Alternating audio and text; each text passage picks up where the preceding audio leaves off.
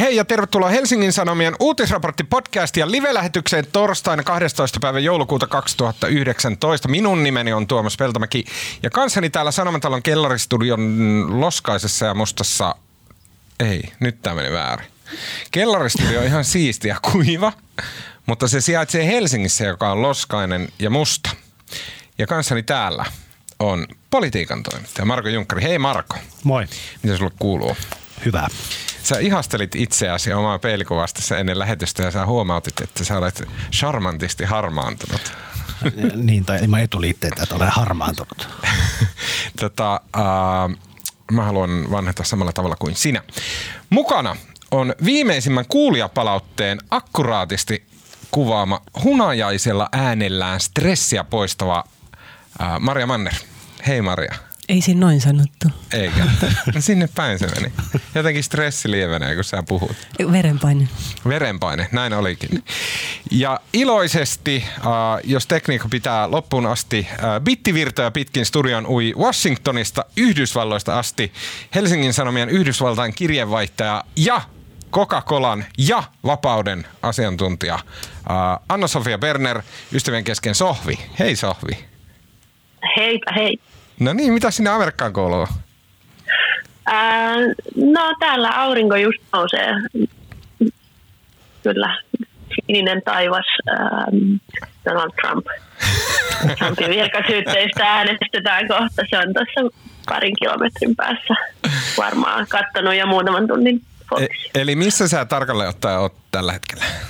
Mä oon siis kotona, joka on mun, myös mun työpaikka, niin mä oon työhuoneessa ja ja tota, Washingtonissa kyllä, ja missä? Washingtonissa ja, ja, ja siis... Mikä kaupunginosa? Öö, mä oon U Streetillä ja tästä on noin kaksi, kaksi puoli kilsaa valkoiseen taloon. Jos mä kävelisin korttelin, niin mä näkisin sen. Ai ai ai, mä oon hirveän kateellinen. Monta kertaa Sohvi oot käynyt valkoisessa talossa? Yhden kerran ainakin. Mutta... Kerran, kerran, kerran vaan. Mulla ei ole, mulla ei ole sinne mitään kongressiin mä pääsen kulkemaan, mutta valkoiseen taloon niin on vaan mennyt. Joka tapauksessa mahtavaa, kun olet äh, täällä meidän kanssamme. Hei, ensinnäkin suurkiitokset kaikille viime viikon pikkujouluihin vieraaksi saapuneille. Kiitokset hyvistä keskusteluista shown jälkeen ja sen aikana. Äh, kiitos runoesityksestä ja kiitos lahjoista ja käsienpuristeluista ja äh, tietenkin kiitos myös kaikille, jotka seurasivat podcast-iltaa äh, live-lähetyksen kautta kotoaan. Äh, erityiskiitos tietenkin illan muille esiintyjille, eli Hesarin nyt.pod podcastille, kulttuuriosasto podcastille ja tota, ketäs muuta siellä oli? Oliko siellä muita? Oliko meitä enempää? Ja toi, tämä, tämä kesätiimi. Kesätiimi. Tietysti. no, mutta se on vähän niin kuin sama. Ää, joo, totta kai kesätiimille. Ja sitten erityiskiitokset myös kahdesta tarjotusta tuopista illan aikana mä jään ne velkaa. Kuitenkaan ensi pikkujouluissa. Te kaikki, jotka ostitte aivan upean vahva Marko T-paidan, niin mä en ymmärrä, että miksi kukaan ei ole jakanut siitä kuvia somessa. Eli jakakaa ja sitten täkätkää minut tai uutisraportti tai joku sinne mukaan. No minut tietysti. Ja Marko ilman muuta. Okei, okay, tämän viikon podcastissa keskustellaan Alholin ympärillä uhkaavasti pyörivistä poliittisen kriisin pilvistä, kun ulkoministeri Pekka Haaviston ja Suomen uuden hallituksen pääjamppojen ja jampattarien selitykset ja sekoilu alkavat vaikuttaa yhä vilpillisemmiltä. Onko hallituksella ollut suunnitelma suomalaisten aktiiviseksi hakemiseksi äiteineen, ja jos on, miksi siitä ei ole puhuttu ääneen? Mikä on moraalinen taso, mikä on poliittinen taso ja mikä on juridinen taso tällä kriisillä? Haemme siihen siihen vastauksia. Ja vielä keskustelemme Yhdysvaltain presidentti Donald Trumpin virkarikossyytteistä. Yhdysvaltain kongressi asetti presidenttinsä virkarikossyytteeseen viikkoja kestäneen tutkinnan jälkeen. Voiko Trump joutua viralta? No ei voi. Niin miksi sitten tällainen kansakuntaa varmasti repivä näytelmä New Yorkin hienostopiiriä yhtä lailla kuin perähikiän punaniskoja tunteva sohvi tarjoaa meille näkemystään. Ja vielä ihanaksi, ihastuttavaksi lopuksi keskustelemme Sanna Marinista ja Suomen uudesta hallituksesta, joka on noussut täysin poikkeuksellisella tavalla kansainvälisen huomion kohteeksi ministeri Katraan nuoruuden, sukupuolen ja yleisen valovoimaisuuden ansiosta. Ää, Lopuksi, kuten aina, hyviä keskustelun aiheita pitkien epämukavien hiljaisuuksien varalle.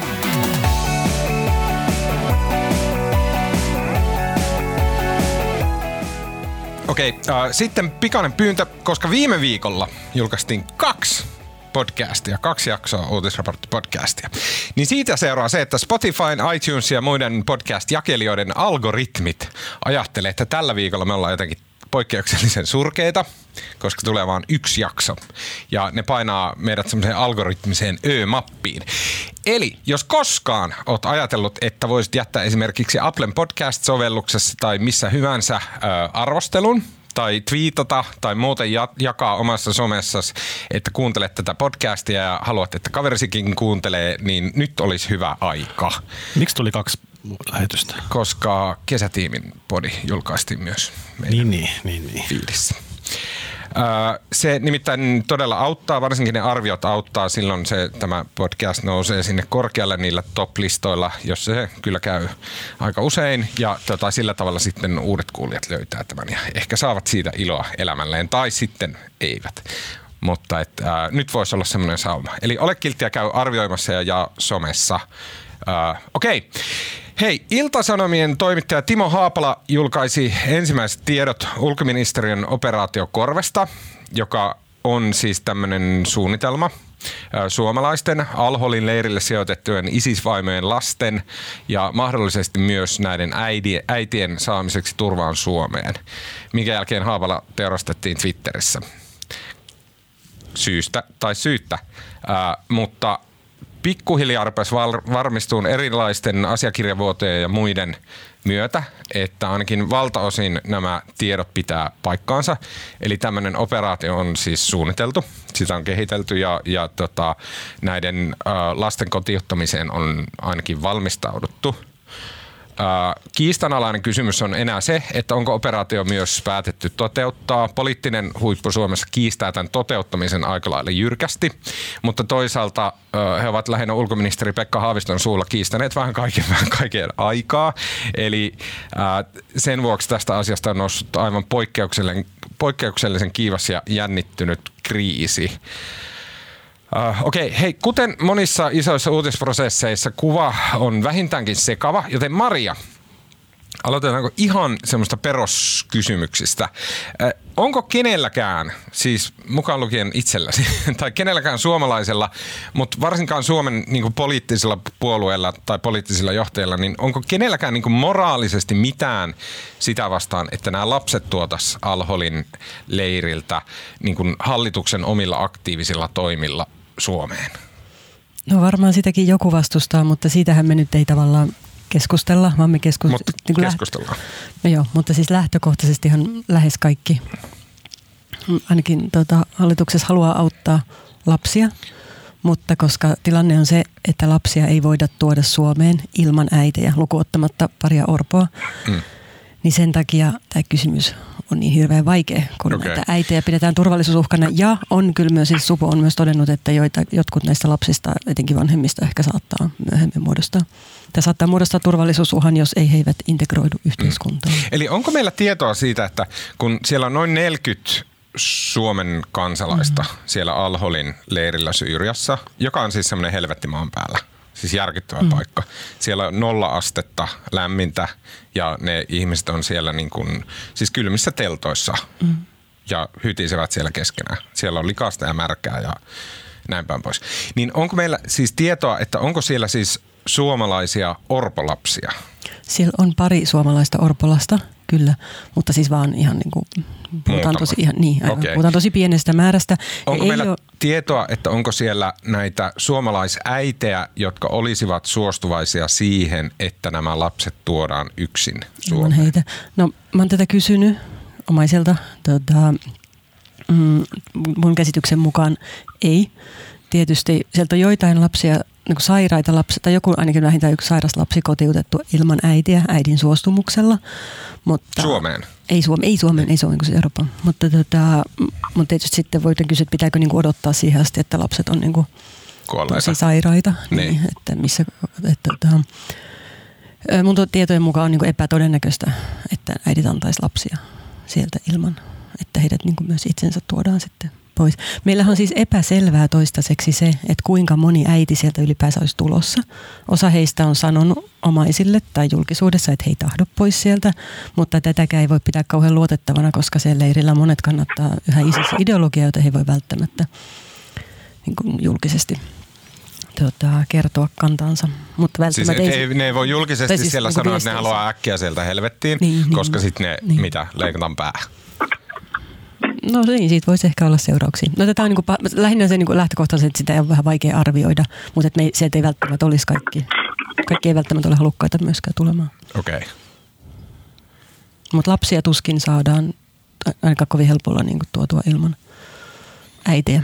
Ja se on siis se syy, miksi me suomala, suomalaiset jotenkin niin kuin muihin pohjoismaihin verrattuna näyttää olevan niin kuin enemmän jotenkin lirissä tämän kanssa, koska ruotsalaiset, norjalaiset ja tanskalaiset, ne on vaan lampsinut sinne ja hakenut ne orvat pois.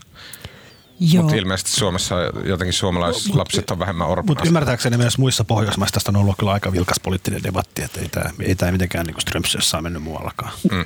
Ja muuallakin mä huomasin just, että esimerkiksi Australiassa on ihan samanlaista. Ja, ja Joo. Mut se, Tämä ei ole mitenkään vaan suomalainen siis. Niin. Onko siellä Yhdysvalloissa käyty mitään tämmöistä keskustelua? No Yhdysvallathan on sitä mieltä, että ne pitää ihmiset, tai että näiden kotimaiden pitää ottaa ne ihmiset takaisin. Ai jaa, Yhdysvallat on tässä ihan eri linjoilla kuin Eurooppa.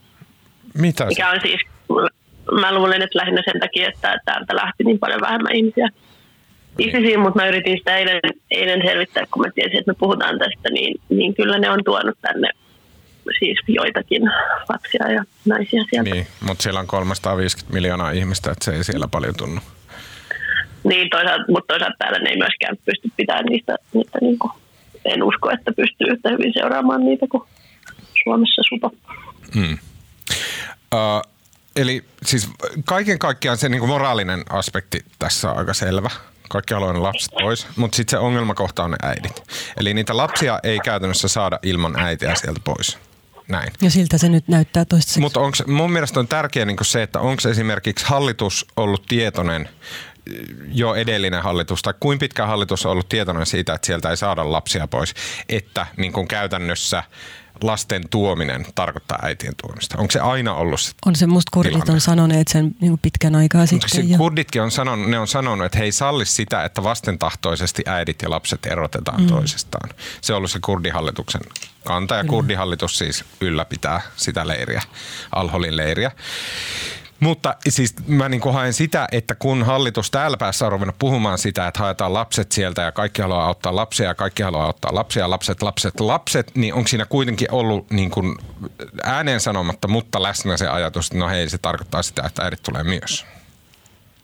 No joo, kyllä tai se, että se tästä varmaan nyt on tehnyt nimenomaan niin hankalan. Totta kai voi, niin kuin eilen Katri Kulmuuni sanoi televisiossa, että pitää löytää oikeudellinen perusta äitien ja lasten erottamiseen. Se oikeudellinen peruste ei ole ongelma. Siis oikeuskansleri on todennut, että nämä lapset pitäisi erottaa äidistä. Oikeuskansleri Tuomas Pöysti on perehtynyt tähän tapaukseen tosi selvästi. Eli oike- Suomen lakien mukaan niin kuin luultavasti, totta kai pitäisi niin yksilöllinen harkinta kaikista, mutta se varmastikin niin kuin olisi oikeudellinen perusta. Ongelma on nimenomaan ne niin kuin kurdihallinto, joka ei halua erottaa niitä. Ja musta kaikki ne puheet siitä, että laps, niin kuin tuodaan vaan lapset ja autetaan lapsia, niin ne on kyllä vähän sen ongelman väistelyä, koska Niin. sellaista ratkaisua meille ei ole. Mutta sitähän kaikki höpisee ihan koko ajan. Niin, niin. Et sillä ei ole niinku mitään arvoa, jos puhutaan vaan, että totta kai me tuodaan ne lapset. Koska sieltä ei ole tulossa mitään lapsia, vaan lapsia. Niin, aivan. No mun oletus, koska nythän parhaillaan siis ulko- ulkoministeri Pekka Haavisto on tuolla keskustan eduskuntaryhmässä ja keskustahan on niitannut nyt, no eilen Katri Kulmunin suulla ja sitä aikaisemmin jotkut muut keskustaviskaalit, että heille ei käy se äitien tuominen. Ja tämä nyt on hallituksessa niin kuin tosi ongelmallista ja mun oletus on kyllä se, että ensi viikolla tiistaina hallituksen, hallitus vastaa tähän opposition välikysymykseen ja niillä pitää olla joku linja. Ja todennäköisesti se linja on se, että sieltä tulee vaan lapset. Sitten tämä koko homma jäätyy. Niin, mm. eli sieltä ei tule ketään. Sieltä ei tule ketään nyt ainakaan. Ja sitten voi tulla ne muutama, mahdollisesti Ne muutama. kaksi, or, kaksi orpolasta, mutta J- joo. mä veikkaan, että tämä on se, koska keskusta on niin kuin, Luuletko, että tämä on niin iso mä, kysymys? mä luulen, että tämä jumahtaa nyt siihen ja sitten vietetään sitten joulut ja muut välissä ja katsotaan sitä alkuvuodesta uudestaan. Mä luulen, että jäätyy nyt ensi viikolla tämä koko kiista. Mm. Okei. Okay. No, mutta sä jotenkin... Ja, ja he, he, Niin. Niin, Hesarin Sami Sillanpäähän on, on, tai just luin tuossa aamulla vai illalla sen viimeisimmän jutun, missä oli haastateltu niitä kurdihallinnon ulkoministeriä. Ja se oli musta hyvä muistutus siitä, että tosiaan kaikki ei ole vain suomalaisten käsissä, vaan tämä on, tämä on tota, tässä pitää toimia muidenkin kanssa kuin, eikä, eikä päätöksiä voi tehdä vain yksin. Pitää muuten, siinä Samin jutussa oli sellainen kiinnostava huomio, että tämä kurdihallinnon niin sanottu ulkoministeri sanoi, että kurdit ei anna sieltä myöskään naisia, joiden he epäilee syyllistyneen rikoksiin Niinpä, Syyriassa. niinpä, niinpä. Et tietysti, Kyllä. ja siis kurdihallinto tai niiden niin kuin asejoukkojen sotilastiedustelu tutkii niiden naisten tekemiseen, ne saa apua siihen esimerkiksi Yhdysvaltain sotilastiedustelulta. Et totta kai voi olla niin, että niin kuin, me ei tiedetä, että epäilläänkö näitä suomalaisnaisia jostain, mi- onko heihin just kohdistunut millaista tutkintaa tai niin edelleen, mutta niin kuin kurdit ainakin sanoi, että he ei anna sieltä ihmisiä, jotka on niin kuin tehneet jotain tosi, Mm. Jotain vääryyksiä siellä tai epäillään syyllistyneen rikoksiin siellä ISISin hallinnossa, hallitsemilla alueilla. Okei. Okay. No hei, sitten ruvetaan lähestyyn kotimaan kameraa, eli siis nämä 40 ihmistä on, siis eikö ole niin jotenkin aivan poikkeuksellisen kovan kriisin tai semmoisen niin sekoilun aiheuttanut täällä? Siis sillä jotenkin niin No ainakin tosi... täältä käsin näyttää siltä, että joo, mun on vähän vaikea välillä seurata, että mistä tässä on kyse. Mä luulen, että siihen ei vaikuta sun etäisyys millään tavalla. Se on ihan yhtä vaikeaa. Ö, Okei, täältäkin. okei. Mä aina yritän syyttää sitä kaikesta. Ei, on se näyttänyt sekavalta täältäkin käsi. On joo, tuossa on jotenkin käynyt niin kuin tosi kierroksilla Joo, kyllä. siis todella, todella kovalla Kaikki. kierroksella. Siis silleen niin kuin kuumeisilla. Silleen, niin kuin, että tässä ei oikein niin kuin tolku häivää tässä jutussa. Niin, musta siis, no Maria tietää paremmin, kun se on perehtynyt tähän huomattavasti paremmin kuin minä, mutta siis musta alusta lähtien se ongelma on ollut se, että siis, koska tämä kaikki, kaikki pelkää persuja, kaikki tietää, että tämä on poliittisesti hankala kysymys. Antti Rinnehän linjassa silloin hallituksen aloittaessa, että niin kuin lapsia tuodaan, ei muita. Ja tämä on ollut niin kuin hallituksen sisällä. Kepo on vastustanut muiden tuomista, demarit on ollut vähän siinä kiikun kaakun ja sitten vihreät, vihreät on ollut sitä mieltä, että myös äidit. Kaikki tänne vaan. Ja sitten on niin kuin, Moskeet musta pystyy. tämä sotku johtuu siitä, että tämä on niin kuin ollut hankala poliittinen kysymys, joka on niin kuin eräällä tavalla lakastu koko ajan niin kuin maton alle. Eikä ole tavallaan, hallitus ei ole toiminut tässä poliittisesti oikeastaan missään vaiheessa. Ja sitten samaan aikaan, samaan aikaan kun tämä virkamiestie on ollut mahdollinen. Ja siis senhän takia sitä on edistetty nimenomaan tällä niin kuin hyvin epävirallisten iltakouluneuvottelujen kautta. Mutta tämä tulee mun nähdäkseni just siitä, että meillä on yhtäältä oikeuden niin kuin kansainvälistä sopimuksista, lasten oikeuksien sopimuksista ja perustuslaista tuleva velvoite auttaa näitä lapsia. Mutta ne sopimukset ei sinänsä suoraan sano, miten pitää toimia tällaisessa tilanteessa. Eikä oikeastaan meidän niin kuin lastensuojelulaki tai konsulipalvelulakikaan, vaikka ne ei niin estä auttamasta, niin ne ei suoraan kata tällaisia tilanteita, koska tämä on niin poikkeuksellinen keissi. Mutta se, että siihen ei ole haluttu löytää ratkaisua, niin se johtuu kyllä mun nähdäkseni siitä, että se on poliittisesti niin, Niin. Okei, no mutta siis mulla on vähän ongelma ton kanssa, että kun on niinku ihmiset, jotka sanoo, että kyse on lasten oikeuksista. Me ollaan allekirjoitettu YK joku paperi ja siellä sanotaan, että lapsia pitää suojella, ne ei saa kuolla mm-hmm. ja näin. Ja sillä se on hyvin tämmöinen niinku abstrakti ja laaja, että lapsilla pitää olla kaikki aina, kaikissa tilanteissa hyvin ja näin. No siis vähän karrikoida, mutta se on niinku hyvin laaja ja tämmöinen ja siis niinku täysin niinku kannatettava paperi.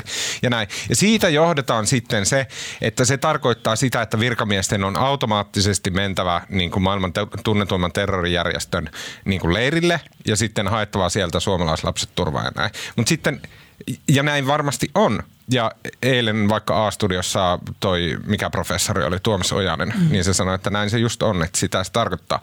Mutta kun se kuulostaa niin kuin hassulta, että niin kuin, mutta kun eihän niin toimita muissakaan tilanteissa. Miten? Siten, että jos lapsi on vaikka vaarassa kotonaan Suomessa, niin siis lampsiiko sinne joku ja hakee sen pois? No lampsi. Niin, mutta kun tämä ei ole Suomessa ja tämähän on, niin kuin, tämähän on just niin kuin Maria selitti, kun tämä on taas sit näistä kurdiviranomaista kiinni. Jos ne ei anna lapsia ilman äitejä, niin mä en tiedä, sehän on täysin pattitilanne. niin. Ja siihen se niin kuin typistyy pattitilanne. Aivan. Mutta Niin. sittenhän tässä on siis... Mä yritin hakea niin. tässä joku ristiriita, Niin. mutta siinä ei ollut mitään ristiriitaa. Mutta sittenhän tässä on siis tehty niin, että kun se niin oikeuskansleri, joka tätä asiaa tutkitaan hänelle tehty tulleita kanteluja ja antoi lausunnon lokakuussa ja totesi, että niin kuin näitä lapsia pitää auttaa. Tosin se ratkaisu jätti kyllä niin kuin aika paljon harkintavaltaa sen suhteen, että mitä tehdään, mutta kuitenkin se paine toimia kasvoi. Ja sitten tätä alettiin edistää niin kuin nimettämällä asiaan ulkoministeriön virkamiestä erityisedustaja, joka on nyt neuvotellut kurdihallinnon kanssa. Mutta hallitus jotenkin, vaikka tätä siis käsiteltiin hallituksen iltakoulussa, se on epävirallista keskustelua, niin siitä, on niin kuin, siitä ei ole tehty mitään niin virallispoliittista okay, päätöstä. No niin, tää, siis niin kuin mikä hitto on iltakoulu? Marko. No se on, hallitus kokoontuu, hallitus kokoontuu eikä tee, se ei valtioneuvoston istunto, missä tehdään päätöksiä. Tehdään päätöksiä, että pannaan lakiesityksiä eteenpäin. Siellä enemmän rupatellaan. Siis että niin kuin jengi keskustelee keskenään. Se on musta välillä ihan hyvä. Niin, niin kuin no niin, kannatettavaa. Niin, niin se, Mutta se ei ole mikään toimivaltainen elin, että jos siellä päätetään, että tämä on hallituksen linja. No se on, ei, ei se, sitä ei, ei määritellä missään niin kuin perustuslaissa. Että mun mielestä edellisellä, iltakoulu on perinteinen instituutio, mutta edellisellä, edellisen hallituksen aikana ne korvasi sen näillä mitä ne nyt olikaan. Avokonttori. Avokonttori jotain istuntoja. Sama idea, mutta tota, iltakouluja musta sillä nimellä niillä ei ole. Mutta mikä se on se syy, että kun poliitikot sanoo koko ajan, että tästä on keskusteltu hallituksen iltakoulussa – niin mitä ne sillä niin varsinaisesti tarkoittaa? Mitä ne haluaa sillä ilmaista? No Sanna Marinhan sanoi eilen lopulta ääneen, että tällä ulkoministerin toiminnalla ja erityisedustajan nimittämisellä on ollut hallituksen hiljainen hyväksyntä. Ja näin se käytännössä on mennyt, koska kun tästä asiasta on puhuttu, niin mikään taho ei ole sitä vastustanut kuitenkaan. Joo, joo, joo. Mutta mä kysyn edelleen sitä iltakoulu, siis onko iltakoulun paikka, mihin mennään niin olemaan hiljaa ja hyväksymään no, asioita? Ei, jos siellä, siellä iltakoulussa, jos siellä Pekka, ulkoministeri Haavisto on esitellyt tavallaan toimet, mihin hän on ryhtynyt, ja ulkoministerillähän on tässä toimivalta tässä asiassa. Mm, se, on esitellyt näin, ja sitten jos kellään, jos siellä on paikalla hallituspuolueiden puheenjohtajat, jos kukaan ei niin kuin sano, että ei käy, jos kaikki on hiljaa, niin kyllä se tarkoittaa silloin, että se siunataan se toimintatapa. Okei, okay. okei. Okay. No niin, mä, nyt, mä en tiedä, miksi mä takerun tähän detaljiin, mutta nyt rupesi kiinnostaa.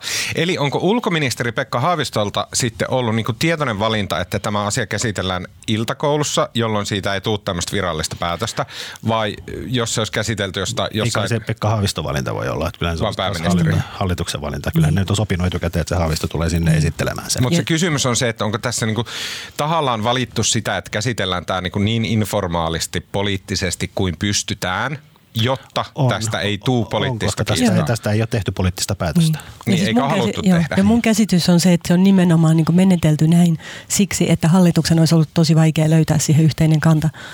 Okay. Ja sitä oli alun perin siis suunniteltu, että tätä käsiteltäisiin niin hallituksen neuvottelussa, joka on astetta virallisempi, ei sekään vielä niin virallinen päätöksenteko, mutta eikö se siis ole astetta virallisempi? No näin, mä Mutta siis kuitenkin niin kuin sitten... Niin, si, ilmeisesti niin kuin, siis tähän puheenjohtajien tapaamiseen, niin. mikä viisikon kokous. Mm.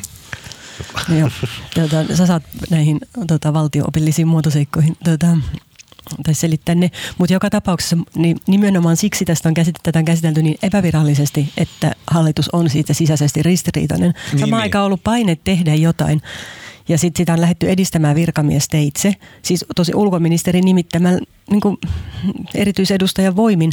Ja onhan sekin päätös. Se ei ole julkilausuttu virallinen yhteinen päätös, mutta onhan sekin niin kuin ollut käytännössä päätös tehdä asialle jotain. Mm, Okei, okay, koska, siis, ja tohon niin kuin, koska musta on tuntunut, että ja tämä varmaan osoittaa niin mun omaa amatööriyttä, mutta siis kun mä jotenkin ajattelen tämän silleen televisiosarjamaisesti, että hallitus ei halua, että perussuomalaisille tulee tästä hulluna niin kuin aseita ja niin kuin, että ne voi ruveta käymään semmoista valtavaa mekkalaa siitä, että Suomeen tulee ISIS-terroristeja ja niiden lapsia bla bla bla.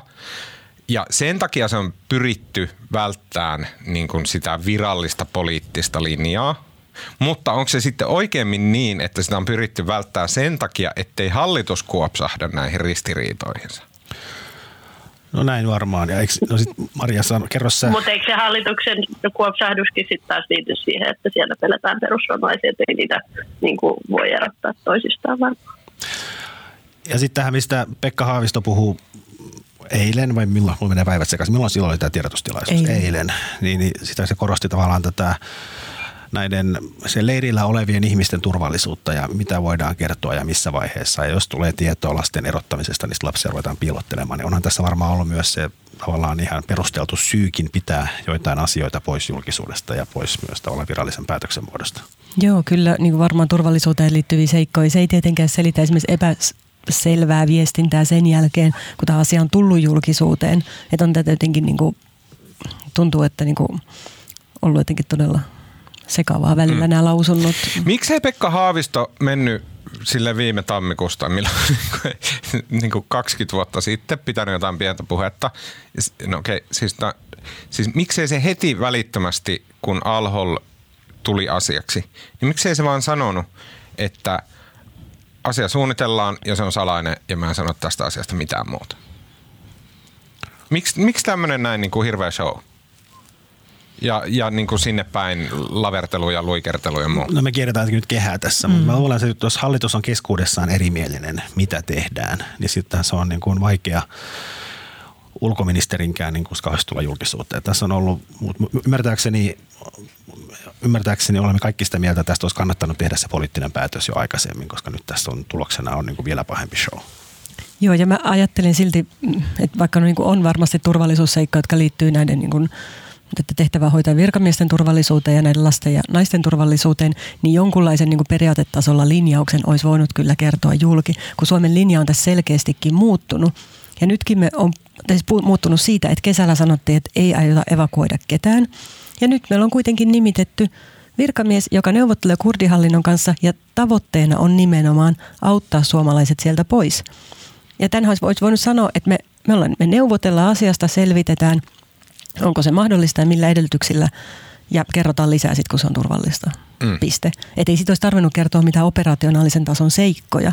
Ja nytkin tämä on musta hämäävää, kun edelleen puhutaan siitä, että, että viranomaiset vaan valmistautunut eri skenaarioihin. Ihan kuin tässä oltaisiin valmistauduttu jonkin maajäristykseen vaikkapa. Vaikka siis me ollaan... No tavallaan. Ei, mutta että meillä on ollut suunnitelma, johon on sisältynyt tavoite, jota aktiivisesti pyritään toteuttaa. Se okay, on eri okay, asia, mutta eikö... kun luodaan joku niin kuin luonnonmullistuksen varalle joku viranomaisten Kyllä, kyllä, mutta okei, okay, eikö tämä nyt ole se kiistanalainen eikö toi aktiivisuussana ole tässä nyt se, mikä on kiistanalainen? Se, että toimiiko hallitus aktiivisesti saadakseen. Meillä on erityisedustaja, joka neuvottelee nimenomaan mutta onko siitä. Se vasta, ne, siis, mutta osa mun mielestä, tämä on vähän hatusta, mutta siis eikö osa hallituspuolueiden poliitikoista – mun mielestä myös Haavisto. Eikö se sanonut, että nämä on osa sitä varautumista? Että se ei ole sitä niin kuin lasten eikä äitien aktiivista palauttamista Suomeen, vaan se on semmoisen niin kuin jotenkin tiedätkö, sattumalta tapahtuvan, itsestään tapahtuvan niin kuin niin prosessiin. teknistä valmistautumista. Niin. Mm. No johon siis... kuuluu se, että sinne lähetetään tyyppi kartoittaa, että mikä on tilanne. Johon kuuluu se, että niin kuin poliisi ja tulli ja, ja kaikki muut lentokenttävirkailijat ja Helsingin lastensuojelu ja kaikki nämä on niin kuin varautuneita siihen, että jos jostain syystä ne tulee ilman hallituksen aktiivista hakemista, niin sitten sitä varten on planit olemassa. Eikö tämä ole, siis tämä on ihan niin kuin reilu kysymys, mä en yritä niin kuin väittää vastaavaa, eikö tämä ole niin kuin about se hallituksen kanta, että tässä on nyt vaan varauduttu kaikilla eri tavoin tähän asiaan, mutta se ei ole sama asia kuin, että ne olisi aktiivisesti haettu sieltä. Ei, no, jos, nyt anteeksi, mä turhaudun ihan skidistä, no niin, mä oon selittänyt tämän niin kuin täällä toimituksessakin niin monta kertaa, no niin, ja sitten säkään et vieläkään tajua, ei, niin, kuka ei tajua mistä näitä. on kysymys. Niin. Niin, siis tässä menee vähän sekaisin se, että on joku että onko niinku suunnitelma ja sitten niinku se lopullinen niinku päätös siitä, että nyt tämä toteutetaan ja ne tuodaan sieltä. Et yksi on selvää, että eri viranomaiset, niin kuin lastensuojeluviranomaiset ja kaikki muut on niin kuin pitkän aikaa luonneet suunnitelmia sen varalle, että sieltä tulee eri kautta ihmisiä tai se leiri purkautuu tai ne karkaa sieltä. Mm. Näin on, niin jotkut on päässyt sieltä omin voimin pois. Mutta sitten niin kuin nyt marraskuussa, viimeistä loka-marraskuussa, lokakuussa, Suomi on alkanut paljon aktiivisemmin selvittää sitä, että miten ne, tai niin kuin pyrkii siis selvittämään sitä, että miten ne voitaisiin saada se, tuoda sieltä leiriltä pois. Ja kyllä siinä on musta niin kuin, tavallaan on niin kuin ero siihen, että varaudutaan johonkin ja sitten, että pyritään toteuttaa jotain suunnitelmaa ja tavoitellaan ikään kuin sitä, että saataisiin tänne. Ja Okei, okei, Pekka, mutta, anna mä sanon vielä sen, kysyn, mä sanon vielä sen että Pekka nyt... Havisto on sanonut kyllä moneen kertaan, että ennen kuin ketään tuodaan sieltä, niin hallitus tulee joka tapauksessa käsittelemään Kyllä, joo joo. No niin, mutta mä haluan kysyä tästä, että mikä se on se niin kuin yksittäinen teko tai niin kuin neljä tekoa hallituksen toimissa, jotka muuttaa sen varautumisesta aktiiviseksi toimimiseksi? Onko se varautumista silloin, jos niin kuin ihmiset varautuu täällä Suomessa? Että jos lastensuojelu Helsingissä varautuu, HUS varautuu tartuntatautien varalle tai mitä vaan, silloin se on niin kuin varautumista siihen, että jos jostain tupsahtaa ISIS-terroristit lapsineen tänne. Mikä sen muuttaa aktiiviseksi lasten hakemiseksi? No esimerkiksi se, että me neuvotellaan kurdien kanssa siitä, että voidaanko me tulla hakemaan ne. Ja valmistaudutaan lähettämään. Kuulostaa aika aktiiviselta. Ja voidaanko lähettää lentokone Erbiliin hakemaan ne. Siis on se, musta on, Okei, se, eli- se, eikö, anna, anna mä selitän nyt No niin, kuitenkin. selitä. Helvi, himmetti. No niin. Tuolla mulla palaa hermot. Mut niin, siis, et, siis näin on koko ajan niin sanottu julkisuuteen, että ennen kuin tämä operaatio pannaan toimeen tai ennen kuin ketään siis konkreettisesti tuodaan sieltä, niin siitä tullaan tekemään erillinen päätös. Tai siis voi olla, että hallitus päättää, ettei se päätä mitään, että vaan niin kuin ne ei, mutta ainakin niillä on niin veto-oikeus, että hallitus voi vielä estää sen. Eli siinä vaiheessa, kun on suunnilleen lentokoneessa. No mä oletan, että ennen kuin pyydetään niin kuin kurdeja tuomaan ne sieltä sinne rajalle. Et siinä mielessä voidaan niin kuin puhua, että okei, tämä on vaan varautumista siihen, että hallitus päättää tehdä niin. Mutta me ollaan kuitenkin koko ajan niin kuin valmisteltu sitä vaihtoehtoa. Mutta onko se Osaisinko mä sel- aktiivista? Mulla on Niin Ehkä ne lentokoneet on se osuus, joka tekee siitä aika konkreettista. Sovi, Okei, oliko mä joo. noin epäselvä? Mä en tiedä. Ehkä mulla on oikeasti mä oon, mulla on ollut niinku univelkaa tässä epäselvä, vaiheessa viikkoon niin paljon. että- tilanne on Musta toi epäselvä. oli todella selkeä. Nyt mennään joo, joo. Mennään Mäkin, musta tuntuu, että nyt mä ymmärsin sen. Uh, Joo, mutta mä sanon vielä, että se amerikkalaiset on sitä mieltä, että kaikkien pitäisi ottaa sekä ne miehet että ne naiset että ne lapset omiin maihinsa, mistä ne on lähtenytkin alun perin. Että täällä on hyvin erilainen ote tähän hommaan. Mistä sä Sohvi luulet, että sitä katsotaan niin noin eri tavalla? Öö, Jos No, sinnekin on kuitenkin joitain tietää. siis tullut. mun- niin, mun pitäisi tietää paremmin, mutta mä oletan, mun niin kuin, intuitiivinen oletus on se, että se liittyy ainakin tähän, että varmaan siihen, että amerikkalaiset oikeasti sotii siellä ja sitten toisaalta siihen, että, että täältä lähti tosiaan paljon vähemmän ihmisiä, että täältä lähti joitain satoja, kun Euroopasta lähti kuitenkin tuhansia ja tuhansia. Ei niitä nyt Suomestakaan kovin montaa ole. no, mutta Ei meillä niin, ei niin, muuta. että, niin, Niin. niin. Ö, hei, yksi ö, niin kun rönsy, joka tähän liittyy, se liittyy myös meidän seuraavaan aiheeseen, eli Trumpiin. Ja se liittyy oikeastaan nykyään melkein mihin tahansa isoon poliittiseen aiheeseen, mitä käsitellään. Ö, mutta siis vuodot. Tässäkin Alholin tilanteessa on ollut se, että Pekka Haavisto järjestää pressitilaisuuden, jossa se lärpättelee menemään mitä sattuu. Sitten kuluu vartti, niin joku on vuotanut jonkun asiakirjan toimittajalle, joka osoittaa, että Haavisto sievisteli tai kierteli tai kaarteli tai että ei se ihan näin ole. On sano, niin kun julkistetaan tie, tietoja, että ei ole mitään suunnitelmia, niin vuodetaan poliisin salainen asiakirja, jossa on poliisiylijohtajan allekirjoitus, joka on selkeästi suunnitelma ja näin. Viime viikolla vuodettiin keskustan yksityisen siis tavallaan automaattisesti luonteeltaan salaisen WhatsApp-ringin kaikki keskustelut Iltalehdelle. Ja siis näitä esimerkkejä on lukuisia ja nyt ne on kasautunut tässä viimeisen kahden viikon aikana niin selkeästi, että se on nähtävissä, että näitä vuotoja käytetään niin kuin siis poliittisten päämäärien niin kuin saavuttamiseksi. Ja varmasti siis aina historiassa näin vuotoja on käytetty. Mutta mut sitä tapahtuu jotenkin niin paljon ja se, ne vuodot jotenkin, ne on niin tehokas ase, että en tiedä, mitä te olette mieltä? No joo, tämä on tietysti aina vähän hankala kysymys, niin kuin puhuttiin Markon kanssa etukäteen, niin kuin sanoin, että on ollut, mutta on aika poikkeuksellisia vuotoja. Siis että perinteisesti, niin kuin, jos puhuttiin tuossa lounaalla, että usein poliitikot vuotaa asioita, mutta niin kuin se, että virkamiehet vuotaisia vaikka, vaikka poliisin salaisia asiakirjoja, niin onhan se aika poikkeuksellista. On vähän hankala meidän toimittajana puhua tai kauhistella sitä, että onpa vakava asia, koska me tietysti ollaan myös julkaisemassa niitä sitten niin, niin kuin harkinnan Mutta kun mun mielestä perusteella. sekin on mielenkiintoinen.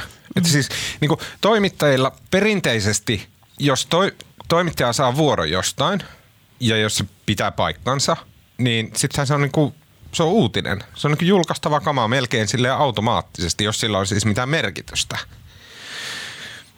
Mutta et muuttaako tätä laskelmaa se, että niitä vuotoja käytetään silleen, niin kuin, jotta Mä- mä käännetään asiassa- politiikan mä- mä suuntaan? Vähän, mä, onhan niitä tullut nyt paljon, mutta ensinnäkin tuossa, mitä sä äsken luettelit, se mun mielestä keskustan WhatsApp-ryhmänä, ensinnäkään ei ollut kaikki ne viestit, vaan niitä oli kourallinen. Ja se ei musta niinku kuulu tähän joukkoon, koska mun mielestä nämä sekä tähän posti härdelliin että sitten tähän alhol niin, niin Se ehkä osittain myös sen takia, kun nämä on tapahtunut niin peräperää ja nämä molemmat on ollut jotenkin niin nopeat rytmisiä kohuja. Tässä on niin kuin tapahtunut käänteitä tullut koko ajan. Tässä on niin kuin vaan Mä en tiedä, onko tämä vain niin optinen harha siitä, että näitä vuotoja olisi, koska vuotoja on tullut aina. Mm. Mä en tiedä, onko se niin kuin, vai näyttääkö se nyt siltä, kun nämä ajallisesti osuu niin päällekkäin ja on ollut tapahtunut niin lyhyessä ajassa, sen takia näyttäisi, että vuotoja on paljon. Mutta aina on kamaa vuodettu. Siis kyllä, mutta nyt okei, okay, ainakin merkittävää kamaa vuodetta. Monesti on vuodettu vähän samantekijä. Mm. Niin, no se on vähän se tavalla pitää muistaa myös, että joskus vuodot esimerkiksi valikoivia, että jos vaikka vuodetaan sähköposti, sähköpostia, niin saatetaan vuotaa esimerkiksi niin kuin osa vaan siitä keskustelusta, eikä välttämättä vaikka vastauksia johonkin viestiin, jotka olisi voinut niin kuin kumota sen oletuksen ja niin edelleen. Että kyllä siinä pitää olla aika tarkkana myös. Mutta mä näen tässä niin kuin jonkun eron siihen, että niin kuin miten ennen oli kaikki paremmin. Että – ennen kuin joku vuosi jonkun vaikka asiakirjan, niin se asiakirja toimi, se vuoto toimi sille, että joku asia näytettiin toteen, että asia on oikeasti näin. Että se niin kuin dokumentti mm-hmm. itsessään niin kuin oli kiistaton todiste jonkun asian, niin kuin, äh, että miten se asia aidosti on.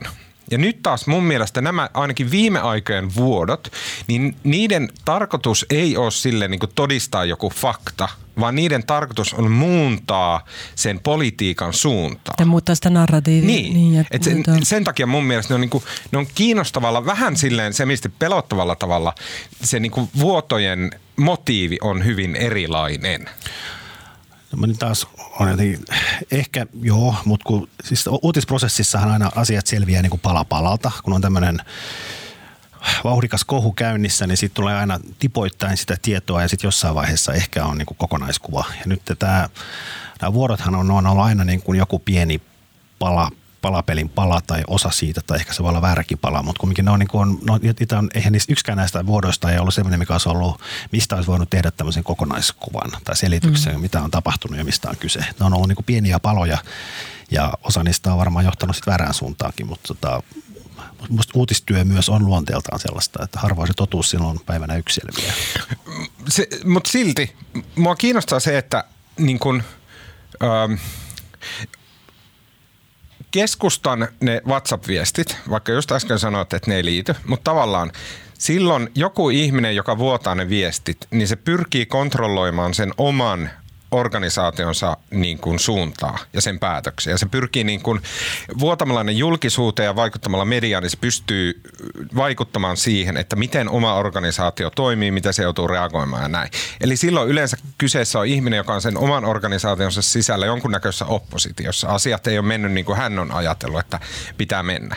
Samoin äh, ulkoministeriön tapauksessa ulkoministeri, joka on ministeriön päällikkö, jonka pitäisi vetää ne linjat, niin hän joutuu vuoteen kautta tavallaan alistumaan sille oman sisäiselle oppositiolle. Samoin poliisissa joku ihminen on sitä mieltä, että täytyy tietää, että poliisilla on tämmöinen suunnitelma, vaikka poliisiylijohtaja oli just aiemmin sanonut, että vai oliko poliisihallituksen johtaja, jompikumpi. Poliisiylijohtaja Kolehmainen. Oli sanonut, että ei ole riviäkään nähnyt mitään mistään suunnitelmasta. Että niin kuin mun mielestä, no, mm. sama mm. kysymys edelleen. Mutta ehkä tuossa ei just ole mitään uutta. Ehkä Marko yrittää sanoa, että siinä ei ole mitään uutta, että aina, aina on ollut näin. Ehkä. Ehkä siinä kun nyt Sohvi on siellä, mm. niin, niin olihan se tavallaan se Trumpin Ukraina-puhelun tämä whistleblower, niin, niin kyllähän sillähän oli niin kuin, sillähän oli tavallaan niin kuin eettisesti kauniit perusteet siinä, että hänen mielestään puhelussa tapahtui laittomuuksia ja hän meni vielä sen oman organisaationsa prosessin mukaisesti puhui esimiehelleen, eikö niin Sohvi, jonka jälkeen hän sitten Kyllä. olemassa olevan protokollan mukaisesti teki tämmöisen whistleblower-ilmoituksen. Että sillä hänellä Kyllä. ei siinä mielessä ollut niin kuin mitään salattuja motiiveja, että hän puuttui asiaan, mihin hänen niin kuin lain mukaan piti puuttua, tai ainakin moraalinen velvoite oli puuttua. Mutta se, että jos yksittäinen virkamies nyt sitten niin kuin vaan vuotaa muuttaakseen tapahtuman narratiivia, niin se on vähän niin kuin eri asia, että se ei välttämättä ole yhtä ylevää. Mm. mm. Niin, mulle tulee mieleen Snowdenit tai jotkut muut, että onhan näitä tämmöisiä vakavia isoja vuotoja ollut maailmalla. Ja niissä saattaa, tietysti jos on, jos on ikään kuin virkamiespolitikoita tai niin edelleen vastustaa ministerin linjaa, niin se on jotenkin ehkä vähän, tai no toinen juttu, mutta sitten kyllä mä, mun kokemus on se, että monesti noissa vuodoissa kuitenkin ihmisellä on taustalla ikään kuin sellainen ajatus, että se te palvelee jotain suurempaa, niin kuin, suure, niin kuin isänmaan etua tai niin. demokratiaa tai jotain vastaavaa, että, että on menetelty jollain tapaa, tapaa väärin. ja julkisuuteen ei ole tullut se oikea mm. kertomus asioista. Kyllä, täsmälleen samaa mieltä. Että. Mm. Okei. Okay. No hei, no niin, mennään nyt eteenpäin. Nimittäin tiistaina edustajanhuoneen demokraatit Yhdysvalloissa pitivät tiedotustilaisuuden, jossa he kertoivat, mistä aikovat presidentti Donald Trumpia syyttää. Virkasyytteeseen tulee kaksi syytekohtaa, vallan väärinkäyttö ja kongressin lainkäytön estäminen. Näin saavutetaan jonkinlainen loppuhuipennus Trumpin presidenttikaudelle, vähän saman tapaan kuin Bill Clintonin sikariskandaali varjosti hänen presidenttikaudensa loppupuolta ennen uudelleen valintaa perusteet. Sohvi, jos myönnetään ääneen se tosiasia, että moni ihminen on tippunut tässä tapauksessa jo aikaa sitten kärryiltä, mukaan lukien ehkä minä, niin voitko saattaa silleen hyvin hellästi ja herkästi meidät takaisin kartalle. Jos mä saan sen verran vielä rajata. Mä tipuin kärryille siinä vaiheessa, kun niitä todistajan lausuntoja rupesi tuleen sieltä. Että alkoi semmoiset niinku tuntikausien Joo. kuulemiset, jotka oli tosi tärkeitä ja näin, mutta sitten vähän niin kuin, että no ei jaksa tuntikausia kattella ja näin. Ja jotenkin sitten rupesi vaivaa se fiilis, että nyt on tippunut kär, kärryiltä.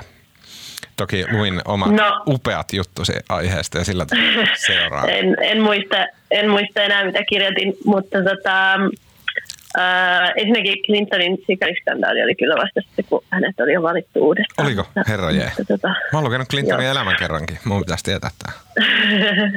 Siin, se, joo. Mutta tota, tai impeachment oli hänen toisella kaudellaan vasta, että on siitä historiallista, että koskaan ei ole ollut näin lähellä vaaleja. Nixonkin valittiin uudestaan ennen kuin, ennen kuin tota, tämä rytinä alkoi. Okay. Mutta tota, niin, äh, no siis mä oon itse, musta on vaikeaa se, että tavallaan se perusasia ei ole muuttunut mihinkään sen syyskuun jälkeen. Että kun mä täällä niin kuin kirjoitan tätä ja mulla on niin kuin sellainen aavistus, että, että ihmisiä pitää lukijoita kannattaa muistuttaa siitä, että mistä tässä on kyse, niin mä päädyin ikään kuin koko ajan uudestaan kirjoittaa sitä samaa juttua niin kuin nyt kolmatta kuukautta. No mikä se sama koska, juttu on? No se sama juttu on se, että Trump pyysi Zelenskiltä, että voisitteko tutkia näitä mun poliittisia vastustajia, tai ei nyt oikeastaan edes tutkia, mutta ilmoittaa, että, että tutkitte. Mm, eli niin, Joe Biden ja hänen poikansa Hunter Biden. Niin, ja sitten myös tätä tätä salaliittoteoriaa siitä, että se olikin Ukraina, joka sekaantui vaaleihin Hillary Clintonin puolesta, eikä Venäjä, joka sekaantui vaaleihin Trumpin puolesta. Johon siis vaikuttaa jotenkin siltä, että Trump on ehkä itse uskonut. En tiedä, onko uskonut, mutta joka tapauksessa se ajatus on siis ollut se, että Rudy Giuliani Trumpin asianajana on mennyt sinne Ukrainaan, kun se on ajatellut, että että tota, okei, että hänen asiakastaan syytetään siitä, että, että Venäjä on niin kuin, auttanut hänet presidentiksi, mutta kappas vaan, täältä kuuluukin juttuja, että se olikin Ukraina, joka yritti auttaa hänen vastustajansa presidentiksi. Ja siitä tämä kaikki vyyhti on niin kuin lähtenyt vyörymään. Ja Giuliani on sitten puhunut Trumpin kanssa, ja Trump on ilmeisesti saanut idean, että hän voisi pyytää Ukrainaa vähän lokaamaan näitä vastustajia. Mutta mut, mut tämä on niinku, koska tämä kaikki on siinä, tai siis se pyyntö on siinä puhelumuistiossa, jonka Valkoinen talo itse julkaisi, niin se on niin kuin kaikista kiistattomin asia tässä. Ja, ja sitten tuli niitä äh, todistajalausuntoja, jotka todisti sitä, että no se ei nyt vaan ollutkaan sillä, että Trump ohi mennessä siinä puhu sivusuunsa ja kyseli, vaan tämä oli niin kuin tavoite, jota eri diplomaattikanavissa pyrittiin edistämään kuukausien ajan. Ja sitten siellä oli, oli niin kuin nämä uradiplomaatit, jotka olivat ihan kauhuissaan että mitä, mitä oikein tapahtuu. Ja sitten oli, oli tämä tota, hotelliyrittäjäksi, entinen hotelliyrittäjä, joka pääsi sitten miljoonan lahjoittamalla niin EU-suurlähettilääksi, joka sitten siellä ihan tyytyväisenä juoksupoikana hoiteli näitä asioita. Niin se oli se, mitä ne kertoi ne kuulemiset, mutta se perusasia ei ole siis muuttunut miksikään. Okay. Trump pyysi Ukrainalta, ja musta se pyytäminen sitten tapellaan siitä, että no, oliko se pyytämistä vai oliko se painostamista. Ja liittyykö tähän, mitä tähän liittyy? Se on nyt todistettu, että, että ainakin Zelenskin kutsu valkoiseen taloon, joka, jota siis demokraatit kutsuvat, että se on niin kuin official act, että presidentti käytti valtaansa siihen, että se sanoo, että me kutsutaan teidät valkoiseen taloon, jos teette näin.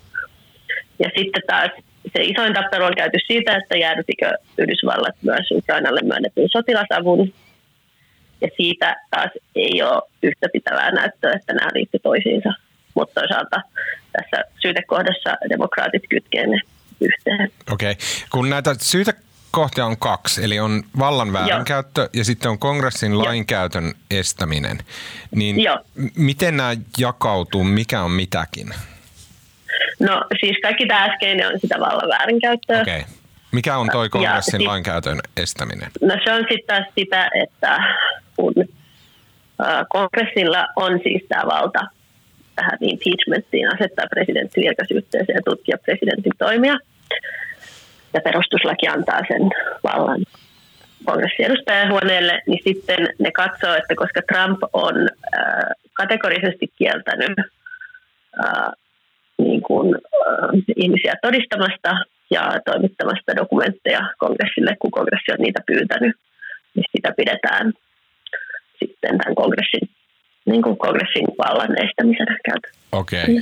Joo, joo, joo. Kun se ei suostu antamaan sitä todistusaineistoa, mitä pyydetään. Sitten tässä äh, taas tämä on tämä niin kuin vallan kolmiako Amerikassa, että, että on niin kuin kongressin ja presidentin välinen kiista, niin se pitäisi tietenkin ratkaista oikeudessa. Ja sitten niin kuin poli- ja sitten republikaanit sanoo, että, että tälle syydekohdalle ei ole perusteita, koska demokraatit ei ole malttanut ottaa, mitä siellä, mitä oikeusistuimet päättää. Okei. Okay. Vaan ne nosti sen syytteen nostaa sen syytteen niin kuin vauhdikkaasti, koska niin, muuten se voisi jatkua tosi kauan. Niin se viittaa Sohvi näillä oikeusjutuilla, mm. siis eikö siellä nyt ole lukuisia oikeudenkäyntejä nimenomaan siitä, että keiden valkoisen talon ihmisten pitää tulla olisi pitänyt tulla todistamaan Kyllä. sinne kongressiin. Ja se lähtien, tota, lähtien tästä Boltonista sun muista, jotka ei ole suostunut. Paitsi, paitsi se on vielä monimutkaista, koska Boltonia ne itse asiassa lopulta ole edes haastanut. Joten tämä on, tämä on soppa. Mutta, mutta Mick, Mick Mulvaney esimerkiksi ja muita, niin, niin tota, ei ole ikään kuin kuultu niitä keskeisimpiä ihmisiä, jotka oli lähempänä Trumpia. Ja, ja sitten taas republikaanit syyttää, että no tämä on vaan tämmöistä toisen käden tota, tietoa, kun ne itse presidentti ei siis päästä niitä tärkeimpiä ihmisiä todistamaan. Ö, okay. Mutta siis politiikkaahan tämä on kaikki. Tämä on niin. kaikki politiikka. Mutta mulla on Joo. siis, mun käsitys on seuraavanlainen ja sano heti, jos mä oon väärässä, mutta tämän virkarikossyytteen, että se kuka sen käsittelee, niin se on se kongressi mm. itse. Joo, Eli... se on sitten senaatti. Tämä on nyt ollut siis edustajan niin, huoneessa. Niin. Ja, sitten, ja yhdessä, yhdessä nämä kaksi asiaa ovat kongressi. Ja sitten nyt se on ollut edustajan niin. huoneessa. Joo. Mä oon lukenut Amerikasta ihan yhden kirjan, mutta pitäisi tietää, että... Niin, Joo, siis joka tapauksessa siis Mutta tota, on edu- nämä ovat Kyllä. Eli edustajan huone, joka on demokraattien uh, hallussa, niin se, se päättää, Joo. että Trump niin kuin alistetaan tässä presidenttikautensa loppumetreillä tälle niin kuin poliittiselle oikeusprosessille. Mutta se poliittinen Kyllä. oikeusprosessi käydä, käydään sitten senaatissa, joka puolestaan on republikaanien hallussa. Ja se taas Kyllä. Ja, johtaa siihen... Ja varsinkin siellä senaatissa siis pitäisi olla kahden kolmasosan enemmistö. Niin mitä El, ei, ei todellakaan ole kummallakaan. Niin. Eli kaikille no. on päivän selvää, että Trumpille ei tule tästä virkarikossyytteestä siis tuomiota. Häntä ei siis niinku persikoida, impeach. Kyllä. Mä yritän lanseerata tämmöisen. Näin. eli siis eli, tämä on kaikki pelkkää teatteria. Siis siis okei, okay, ei pelkkää. Tässä varmasti saadaan niinku faktoja tietää ja saadaan tietää, miten asiat on mennyt ja, ja kuullaan näkökulmia ja tälleen, mutta siis lopputulo, lopputulosta ajatellen tämä on kaikki pelkkää teatteria, eikö niin? Niin, niin, kyllä, kyllä. Miksi? Kyllä. Ja siis tää, tää, no, sitä mä oon tässä nyt kolme kuukautta, eikä mulla ole ihan selvää vastausta itselleni, että, että mm, tietenkin tässä on vähän sama kuin mitä, mitä puhuttiin niistä vuodoista, että, että on niin kuin ylevä selitys ja, ja sitten on se matalanmielinen selitys. Ja se ylevä menee tietenkin niin, että, että olihan tämä nyt väärin. Siis että mun mielestä se kaiken tämän sopan keskellä mä itse jotenkin aina palaan siihen, että no onko ok, että sä oot presidentti ja sitten sulla on tämmöinen niin sua heikompi liittolainen, jolta sä sitten pyydät niin kuin palvelusta, joka hyödyttää sinua itseäsi poliittisesti eikä, eikä kansakuntaa mitenkään, niin eihän se nyt ole oikein. Eikö se, se demokraatit itse selittää, no meillä on vaalitaktinen syy, että ne kuvittelee, että tämä tavallaan prosessi jollain tavalla auttaa sieltä vaaleissa, mutta eikö siinä myös asia B ole se, että millä ne itse tätä puolusti tai selitti itselleen, että jos, jos demokraatit ei olisi puuttunut, niin sehän olisi tavallaan niin. näyttänyt, että tämä on heille ihan ok, että ne nyt kuitenkin osoitti, niin. että jossain menee se raja, minkä yli ei voi mennä. Ja tota, kyllä oli, niin, ja, oli ja tavallaan osit, on, ja sitten osittain niin ajatellaan, että se, siitä jää myös, kun tavallaan tämä on tämmöistä ennakkotapausten maa, niin sitten jää merkintä historian kirjoihin, että, että nimenomaan, että tämä ei ole ok.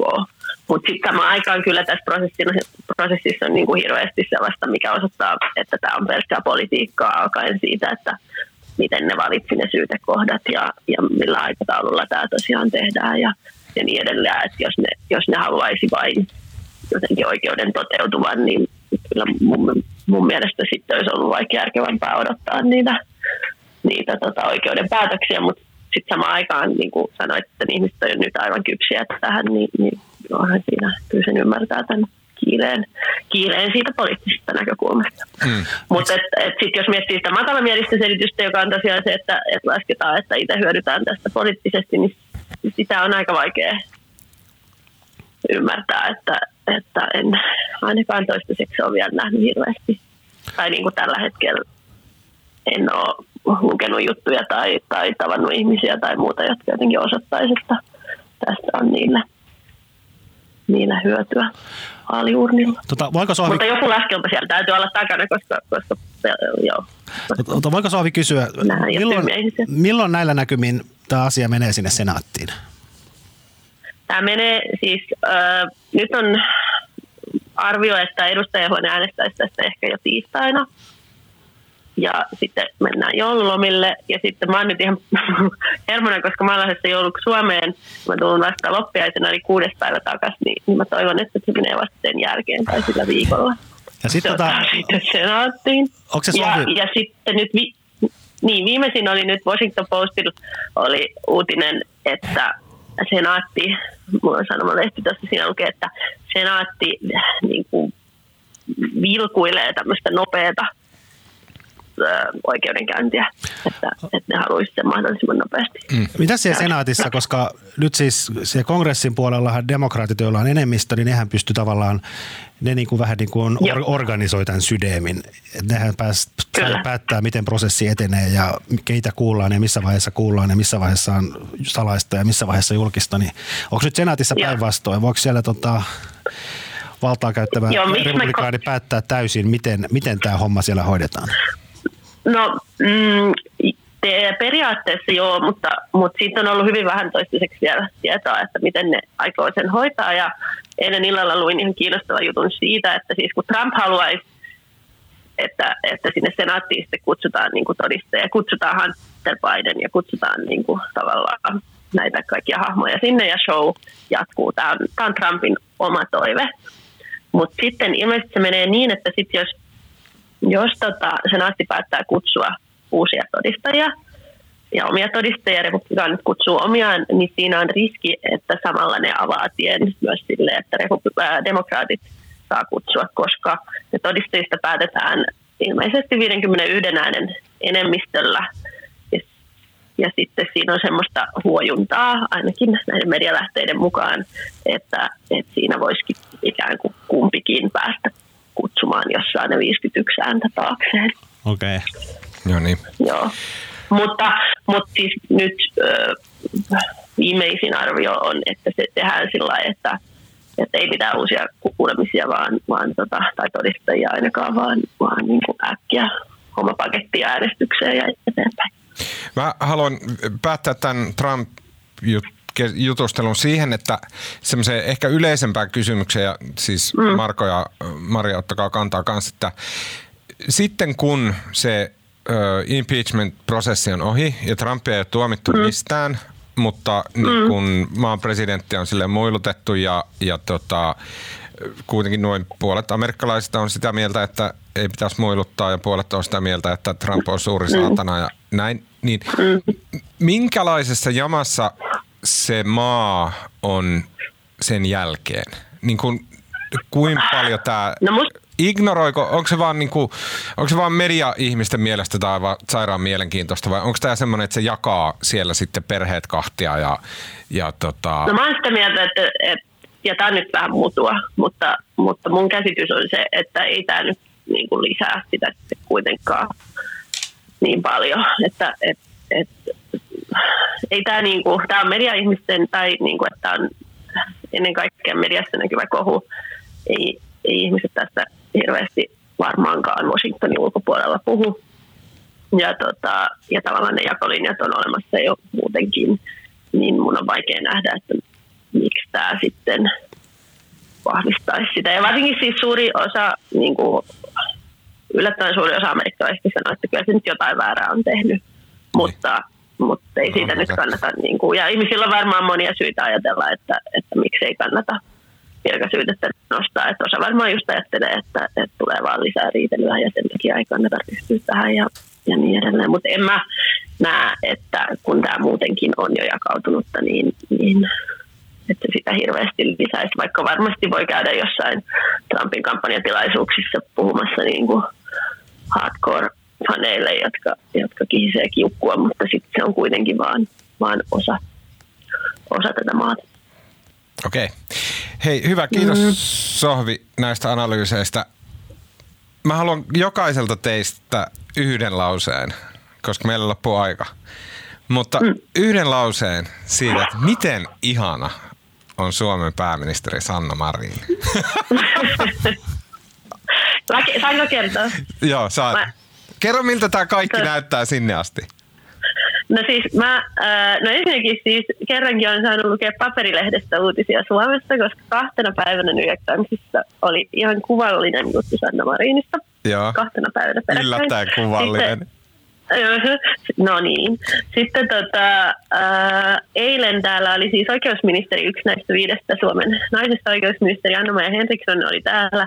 Ja mä tapasin hänet ja hän oli tavannut siis William Barrin, äh, Yhdysvaltain oikeusministerin, Aha. jolla on ollut tässä aika, aika kiireistä myös tämän impeachmentin ja kaiken muun FBI-raportin kanssa pari päivää, mutta Henriksson oli tavannut hänet sekä tiistaina että keskiviikkona. Joo.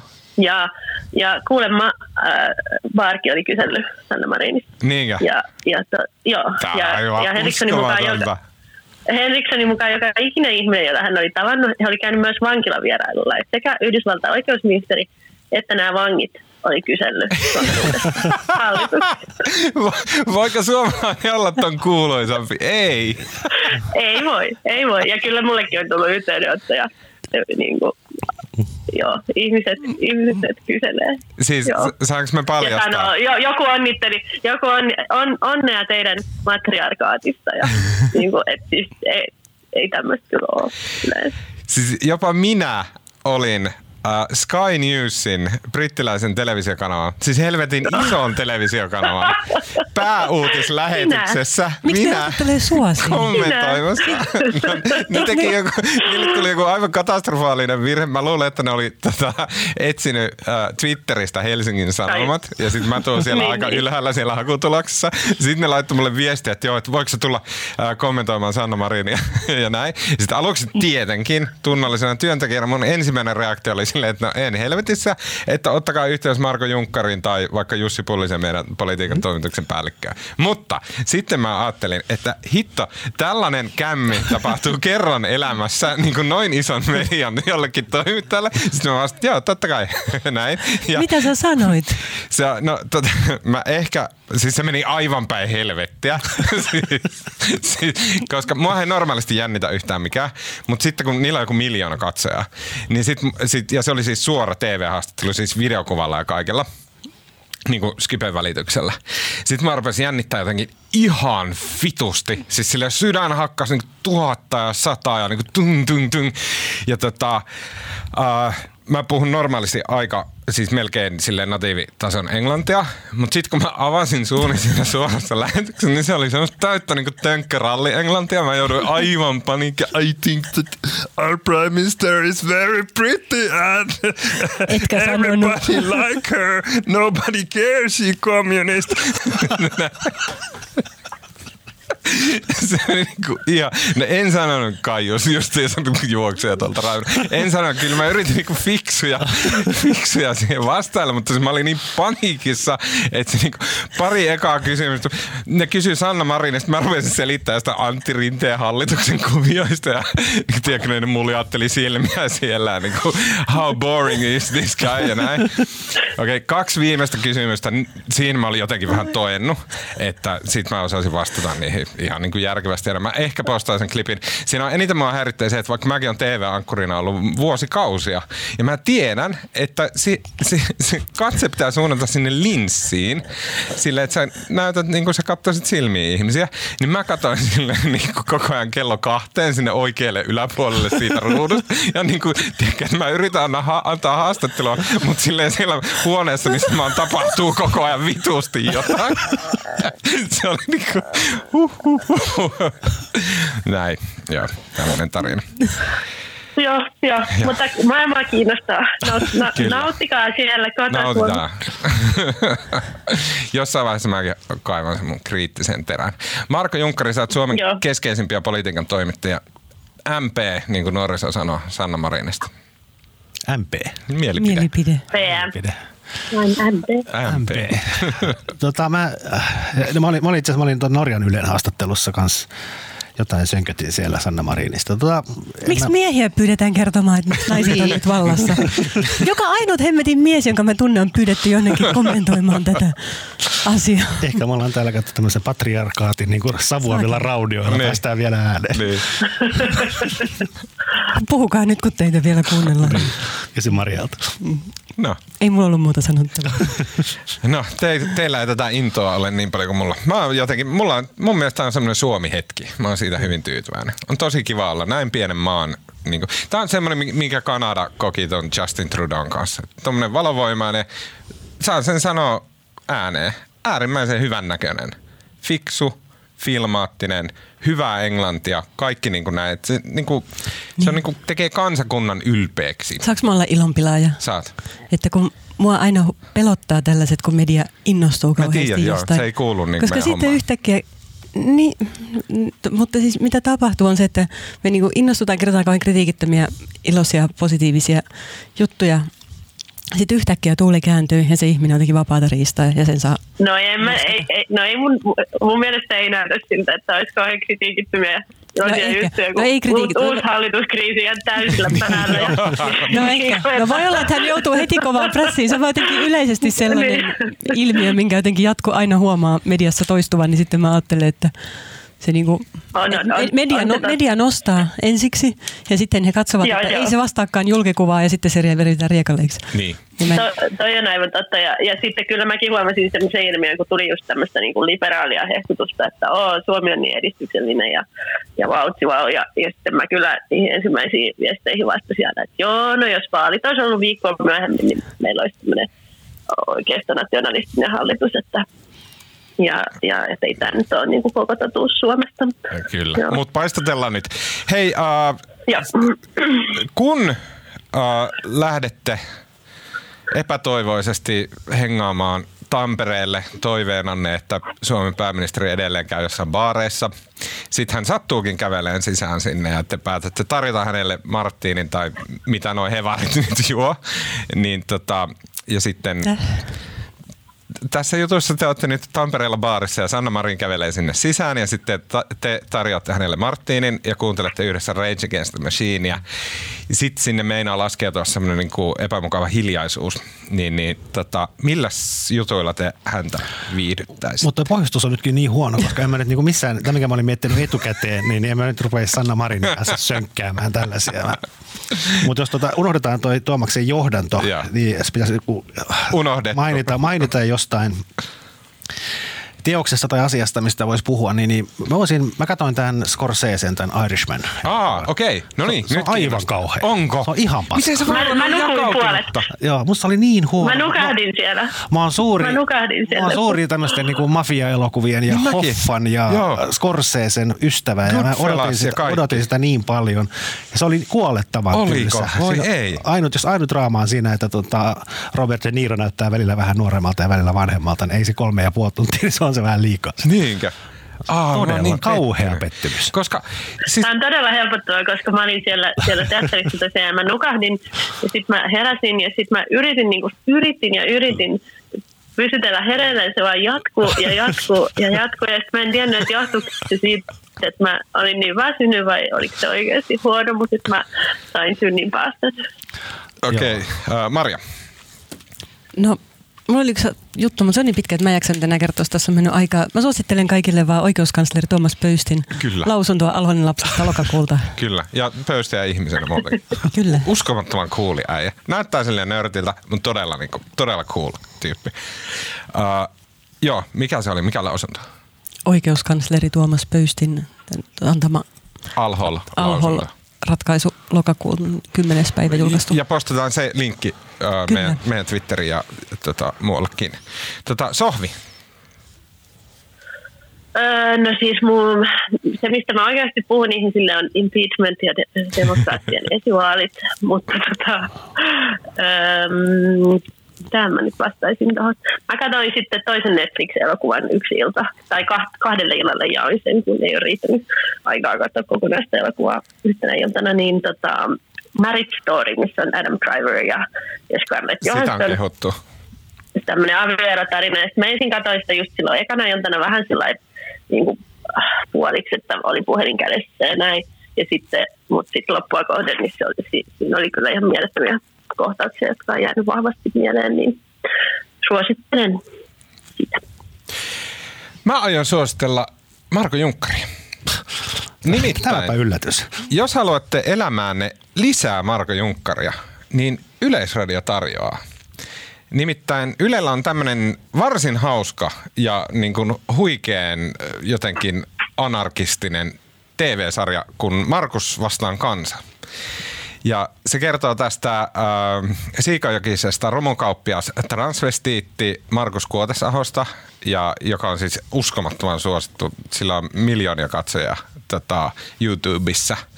Niin, niin tota, tällä kaudella Markus on asettunut siis äh, eduskuntavaaliehdokkaaksi. Ja siis se, on, siis se sarja ei ole fiktiivinen, eli siis kaikki mitä siinä on, niin on totta. Ja Markus oli siis viime eduskuntavaaleissa ö, eduskuntavaaliehdokkaana, ja hänen, koska hän on täysin kujalla suomalaisesta politiikasta ja vaaleista ja kaikesta, niin hänellä oli sarjan ajan tämmöinen neuvonantaja. Ja se neuvonantaja oli Marko Junkkari.